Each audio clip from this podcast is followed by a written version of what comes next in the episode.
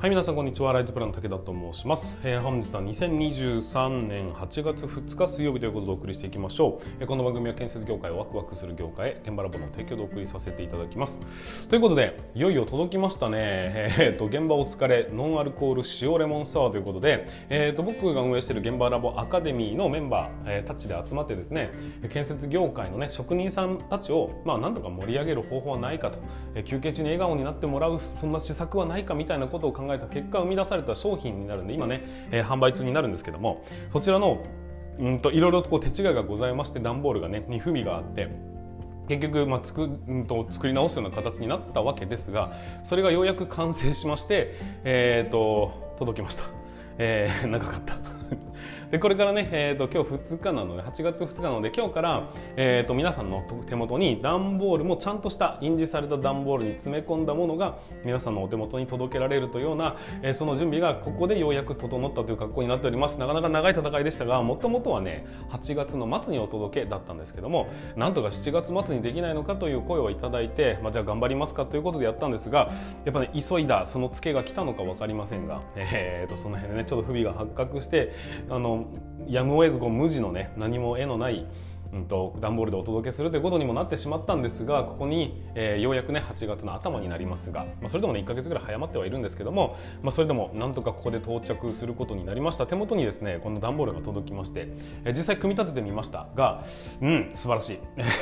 僕の気持ちの中では感無量というところになるんですけども、まあ、若干気に入らないのはやっぱりねバーコードがどうしても印字されていることっていう部分になるんですけどこれではね、まあ、しょうがないのかなというふうに思ってはおりますがそれでも、えー、しっかりとこうなんて言うんでしょうね、えーと、いい感じに、えー、虎模様がついておりますし現場お疲れって書いてありますし、まあ、素晴らしい出来だというふうにまずは自負させていただきます。あとはね皆さんに届いた時に、まあ、どういうリアクションをしていただけるのかっていうのをね皆さんからぜひ、えーと、声を届けていただけますと僕らの励みにもせっかく作ってきた僕らのね、えー、やってきた回もありますので、えー、ぜひそちらの方もね、えー、SNS だとかでシェアしていただけますとありがたいなというふうに思っております。今ですね同時にその届いた方の、まあ、空き瓶だとか、えーまあ、現場を使われてせっかくねこういう珍しい、えーと、なんていうのかなラベルになっておりますんでそれを使ってなんかキャンペーンできないかなっていうことで今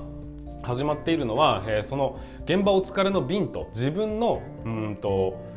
ねぎらってあげたい相棒ですね。要は道具たちですよ、まあ、職人さんといえば道具ですよねっていうところもありますんでこのね道具と現場お疲れと一緒にえっ、ー、とハッシュタグなんだっけな えと忘れちゃった。ごめんなさい。えっといつもの相棒にお疲れもんサワーだったかななんかそういうようなハッシュタグがあるんですけどそのハッシュタグをつけて、えーと、SNS 要は Twitter と Instagram ですねに投稿していただければそれを僕らが吸い上げて、えー、対象を決めさせていただきそして最終的に、えーと、現場お疲れの箱をプレゼントしたりね、えーと、8本ぐらいプレゼントしたりっていうのを、えー、皆さんにやらせていただきたいというふうに思いますのでぜひねこのキャンペーンに参加していただいてとレモンサワーを手に入れましょうというところで、えー、したいと思います。はい、ということでちょっとしどろもどろで申し訳ありませんが本日もスタートしていきましょう。準備の方はよろしいでしょうか？それでは今日も立ち入り禁止の向こう側へ。行ってみましょう。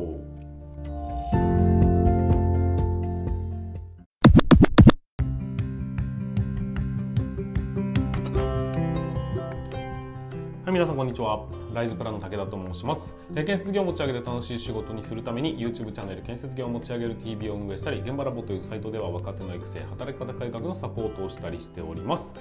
ということで本日も進めていきましょう。今日の本題は何かと言いますと、えー、一気に改革をしてはいけない理由5選ということでお話をさせていただきたいと思います、えー、2024年の残業規制に向けていろいろね施策を打っている会社もいますが全然進んでいかないんだよねっていう会社さんもたくさん見受けられるというような状況でございます。そんな人たちがですね、まあ、世の中でねこんなことをやったあんなことをやったっていうようなニュースが、えーとまあ、出てきておりますがそれをね一気に取り入れてしまおうと。でもう今までの時間を一気に半分にしてしまおうみたいなねそういうような考え方でなんかこうなんていうの大きな変革を狙って一気に逆転をしてしまおうというような考え方を進めている方もちらほらと耳に入ってくるようになりました。でこういう人たちに対して僕はですねいやいや待つ待ってくださいと。まずは、えーと、地道に小さなことから積み上げなければいけないんですっていうまずは業務ね削減するっていう無駄なところないかなっていうところから始まっていてそこから一個ずつ進めていきましょうという話をさせていただいてるんです。で、えーと結局ですね一気に進めると必ずうまくいかなくなってきます。で、えー、結局は元に戻るという力が働いてしまうことになるんですよ。今日はですねそのなぜ、えーと、一気にこの改革を業務効率化の施策というものを一気にドンとやってしまえということがなぜダメなのかそこについて5つにまとめてみましたので、えー、ぜひね参考にしていただきたいというふうに思います。結局何が言いたいのかというと、えー、改革は地道に積み上げなければ意味がないですからねという話なので、えー、そういうつもりで聞いていただければというふうに思います。それではまず1つ目からいきましょう。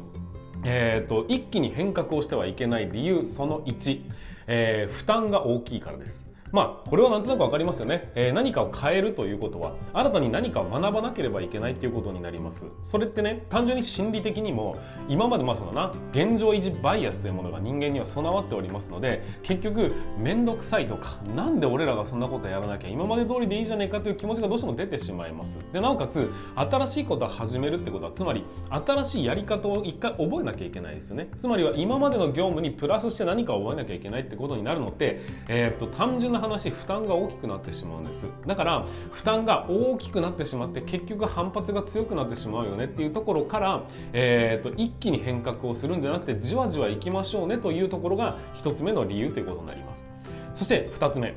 必ず足を引っ張る人がいるからっていうところになります。まあ、会社ね、えー、の経営者の人たちから始まってこういうのやらなきゃいけないよね。それを各部署が受け取ってじゃあこういう施策をやっていこうかっていうふうな話になったとしてもですよ。必ず会社の中にはいやいやそんなもん俺以外のやつがやってくれよだとかね、えー、なんで俺がそんなことをっていうふうに思うような人が、えー、たくさんいるんです。そういうものだというふうに思ってください。だからこそそういう人たちにもね、えー、と変革をしていく改革をしていく要は残業を減らしていくことがなぜ必要なのかっていうところを分かっていただかなければいけないですしあ変わってくるんだなっていう実感が伴わないと納得することなんてできないんですよ。だから、えー、とまずはそういう人たちがいるんだという前提に立って成功事例ってものが必要なんです。たくさんのものじゃなくていいんです。ちょっとやってみたらあまあ確かにこれやんなくていいんだったら楽になったよなっていう実感があってじゃあ次にっていうふうに、意欲をにつ意欲につなげていかなければいけないんです。なので、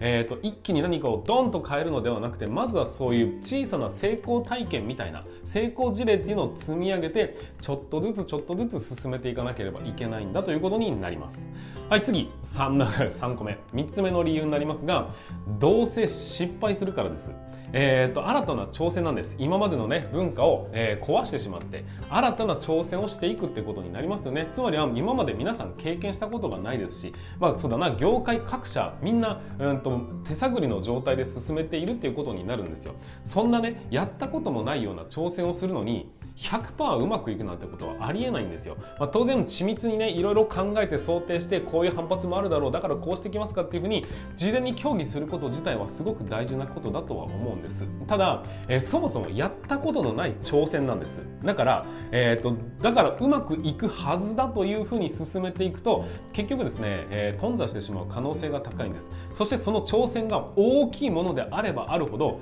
結局、えーと戻らなきゃいけないところのダメージというのも大きくなってしまいます。どうせ失敗するっていうことを前提に考えていけば、えーと、このちまずはちっちゃい挑戦をやってみてうまくいかないなじゃあこっちの方法を試してみるかっていうふうにちょっとずつ切り替えながら、えーと、自分たちの中でのね最適解を見つけていかなければいけないってことになります。ドンって、えー、導入したのに結局うまくいかなかったって言ったらその時の反発もすごいですからなんだだから言っただろうみたいなことになってしまうんですがちょっとまずこれやってみますか？ぐらいの感覚でいくとあうまくいかなかったね。じゃあ次っていうふうに次に進むまだね、えーと、やる気気力というものも生まれてくるんじゃないのかなっていうふうに思ったりしております。これが3つ目の理由ですね。そして4つ目の理由です。引くに引けなくなるから。これが4つ目の理由なんですよ。えー、っとまあなんとなくねわかると思いますが、えー、っと多額のお金をかけて、えー、例えば山のように iPad を導入しましたとかね、え、っとなんかすごい大きなツールを会社全全社的に導入します。ってなった時実際にやってみるとねあれ？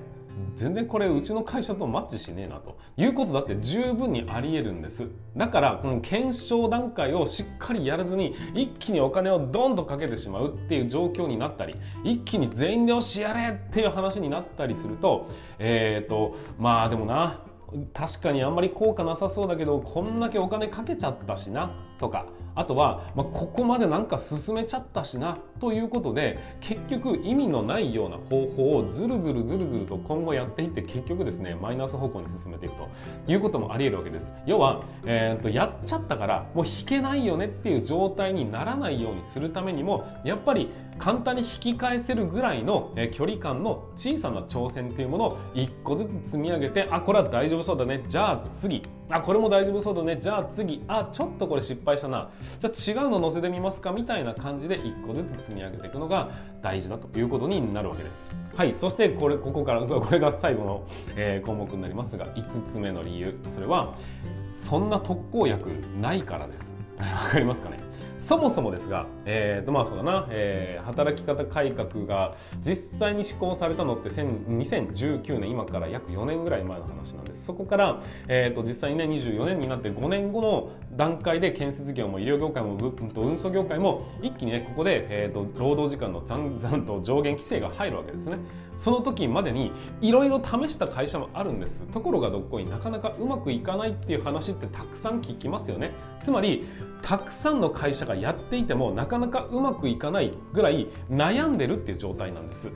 つまりはうまくいかない可能性が非常に高いという状況で進めているにもかかわらずなぜ自分たちはこれをやったら一気に帰れるはずだっていうものが生まれると思ってるのかがちょっとですね、えー、よくわからないですね。という形になってしまうんです。要するに、えー、結局はちっちゃいことを積み上げていかなければいけません、えーと、一つやってみてうまくいったっていう事例をどんどんどんどん積み上げていって、えーと、5分減った5分減った5分減った15分減ったよねではなくて5分減った5分減った5分減った。これができるってことはこれとこれの掛け合わせでこっちも減らせるんじゃないというふうな形でどんどんどんどん小さなね、えー、挑戦を積み上げていくことによって掛け算式に、えーと、業務効率というのは上がっていくことになるんです。一気に何かを導入したからといっていきなりドーンと革命のように変わりましたなんていう特効薬はこの世には存在しません。地道に積み上げない限り改革というものは基本的には進まないというふうに理解していただいて自分たちができる身の丈に合った方法を選んでいくということが何よりも重要なんです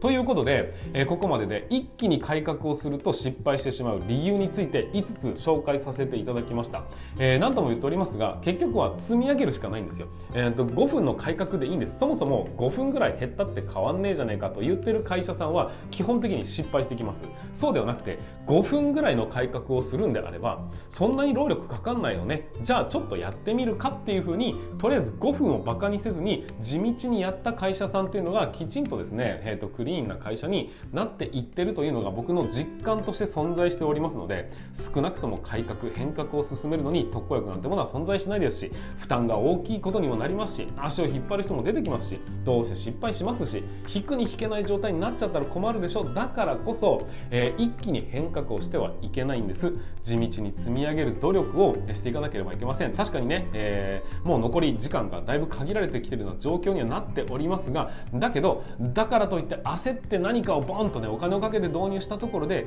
うまくいきませんから大丈夫です。絶対にうまくいきません。そうではなくて今から始めるんだったとしてもやっぱりコツをつかみながら進まなければいけませんから5分減らす施策10分減らす施策というものをどんどんどんどんみんなで出し合ってみんなでね進めていってちょっとずつうまくいったうまくいかなかった。じゃあなぜなんだっていうのを改